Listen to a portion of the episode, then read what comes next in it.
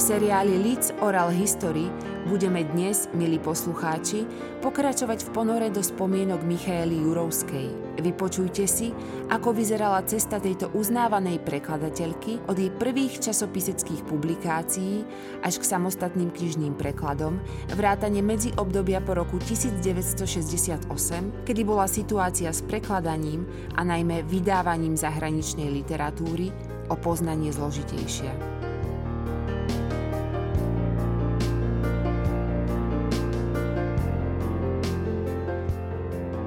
Vrátim sa ešte k môjim začiatkom, že som už 17-ročná začala do Slovenky nejaké také buď aj nejaké poviedky a tak ďalej, alebo nejaké články, bolo o Aragonovi a Elze Trioletovej, ako napísal zase ďalšiu knihu básňa o tom ich vzťahu.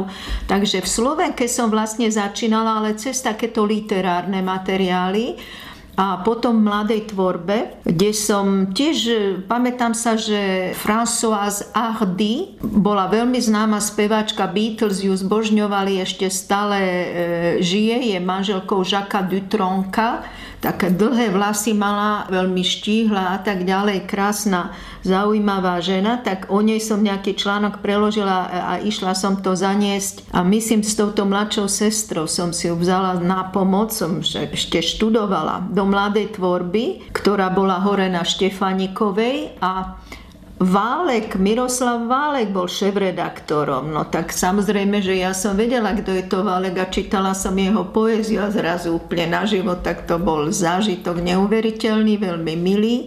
No tak, tak som sa zoznámila s Miroslavom Válkom a neviem, Julovanovič tam robil vtedy, neviem, či interne Peter Hrivnák, čo bol výborný nemčinár. A kto ešte, aby som nikomu neukrivdila. No ale potom som aj francúzske texty nosila vážne, čo Jonesko z denníkov a, a z Durasovej románu Uchvatenie Lolbe Steinovej alebo Rob Grie poviedky a takéto sa otvárali. Ten nový román teda ma veľmi zaujímal. No samozrejme po novom románe rýchlo, nechcem povedať, že sa zlahla zem, ale po tom 68. už to nebolo ono, už sa to nedalo presadiť. Ale mne vlastne vyšiel prvý, prvý nový román francúzsky a jediný na Slovensku za starého režimu Bytorov román Časový rozvrh alebo rozvrh času alebo využitie času. My sme dali, že blúdisko času, lebo tam sú tie dva aspekty. Mám to tu taká dosť príšerná obalka. Tam je aj detektívny prvok, ale to úplne jak v smene to vyšlo. A to vyšlo v hodine 12. v 72. Dnes, keď si uvedomím, že to vlastne bolo možno vlastne moja prvá kniha z francúzštiny, celkom prvá bol Danilo Dolci, taký e, sicilský, na Sicílii pôsobiaci Milánčan, architekt. Mal taký, také centrum výskumné a robil osvetu medzi sicílským ľudom, takú aj proti mafie a tak ďalej. Tak to Kto hrá sám, to mi prvé vyšlo v epoche. Myslím, že vtedy sa to volalo Epocha, čiže vydavateľstvo Pravda. A potom tento Butor, lenže ja už som mala v 72. To bolo úplne hodine 12. že ten Butor vôbec vyšiel. Ale to je taký prústovský román, nádherný, taká, neviem, či ste to čítali, taká vlastne tá kultúrna komparácia, tie, tie mesta, keď on chodí, tam je všetko. To je román z konca 50. rokov a to je úplne súčasné podľa mňa. A ešte aj to využitie tej detektívneho prvku a tak ďalej a tak ďalej. Potom som, ale pomerne neskoro som sa ja dostala ku knižnému prekladu a to je priam, by som povedala, na Slovensku ako by to bolo na Slovensku pravidlo. Ja viem, ako ťažko sa dostávala ku knižným e, prekladom aj Elena Kršáková, aj moja posluchačka Katka Bednárová. Za obidve som sa prihovorila. Elena je o 2-3 roky mladšia, Katka o 10 rokov. Bola to moja prvá posluchačka spolu s Evou Piovarčiovou. Tak ja som iba chvíľu učila na fakulte, ale mám aj Maša Kusa a tak ďalej, takže mám celkom dobré výsledky v úvodzovkách, lebo však to nemožno takto hovoriť, ale celkom zaujímavých ľudí som učila, sa dobre uplatnili. No potom sa to všetko e, jednoducho sprísnilo, zmenilo ale aj tak si myslím, a to chcem povedať, že to je veľmi dôležité a týka sa to, hovorím zatiaľ len o francúzskej a talianskej literatúre, ktorou som sa zaoberala. Aj v tom období medzi tým 68. a 89. sa podarilo výborných aj súčasných autorov francúzov aj talianov vydať. Jednak takých, ktorí neboli priamo politicky angažovaní. Napríklad z tých francúzov Sartre a Camus to bolo úplne ako červené sukno pre byka po 68. To vôbec neprichádzalo do úvahy. Ale tí, takto aj prešiel ten Butor kvázi, no ale však tí novoromanisti, oni boli experimentátori literárni najmä, no.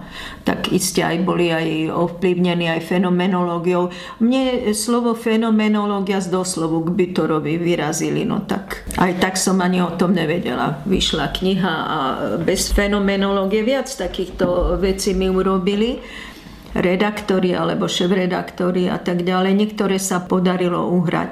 No ale e, napriek tomu takí autory ktorí e, nemali nejakú povesť nejakých politických rebelantov, že povedzme, ani ťažko povedať, že politických rebelantov, nejakých antikomunistických spisovateľov, a u ktorých sa dalo zachytiť, keď človek písal posudok o nejaký sociálno-kritický aspekt a tak ďalej, sa podarilo.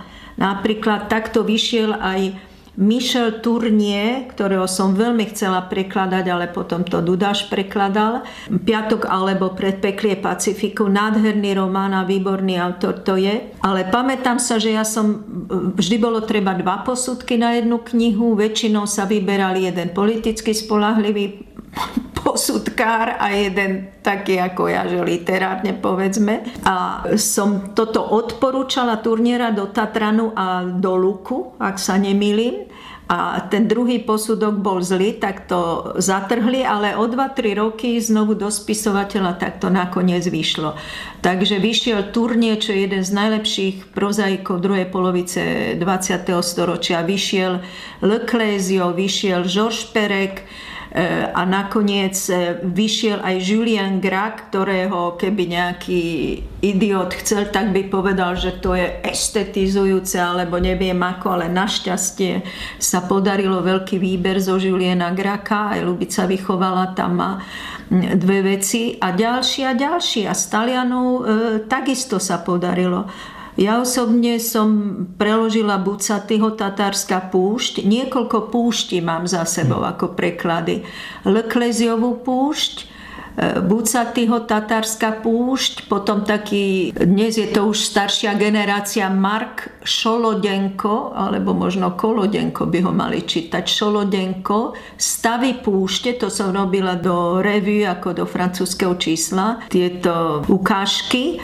A ešte aj Françoisa Moriaka, Púšť lásky to vyšlo s ďalšími dvoma textami. Jeden robila Rúženka Žiaranová Dvožaková v slovenskom spisovateľi, myslím, tej Nobelovej knižnici. Takže niekoľko púští, to je tiež také pozoruhodné, Tiež keby sa nejaký idiot bol našiel, tak mohol to napadnúť, ale však nebolo to jednoduché, lebo ja som isté veci neprimala, väčšinou som ja navrhovala tie tituly a tak ďalej a nie vždy sa to podarilo, ako napríklad spočiatku s tým turnierom a tak ďalej. No. A veľmi som chcela prekladať, to je také kuriózne, Denisa de Rougemont, Západa láska, L'amour et l'Occident, v origináli je to naopak Láska a Západ, kniha, ktorú som poznala od Paul Paula Emonda. To je veľmi dôležitý človek, ktorý bol tu na lektorom. Je to belgičan pôvodom frankofónny z Bruselu.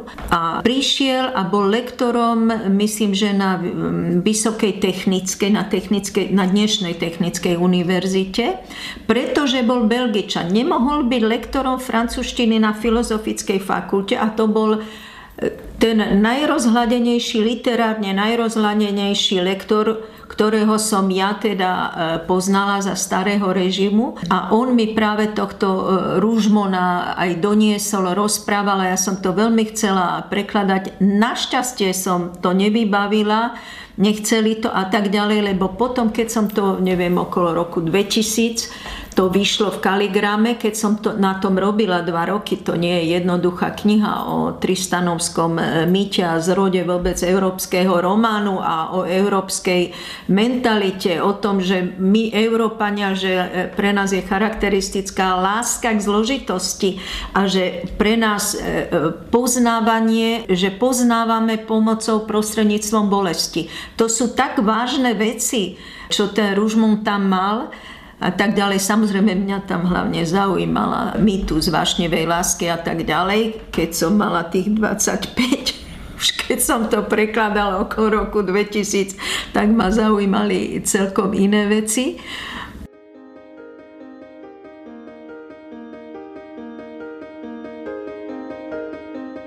Počúvali ste ďalší diel zo série podcastov Leeds Oral History.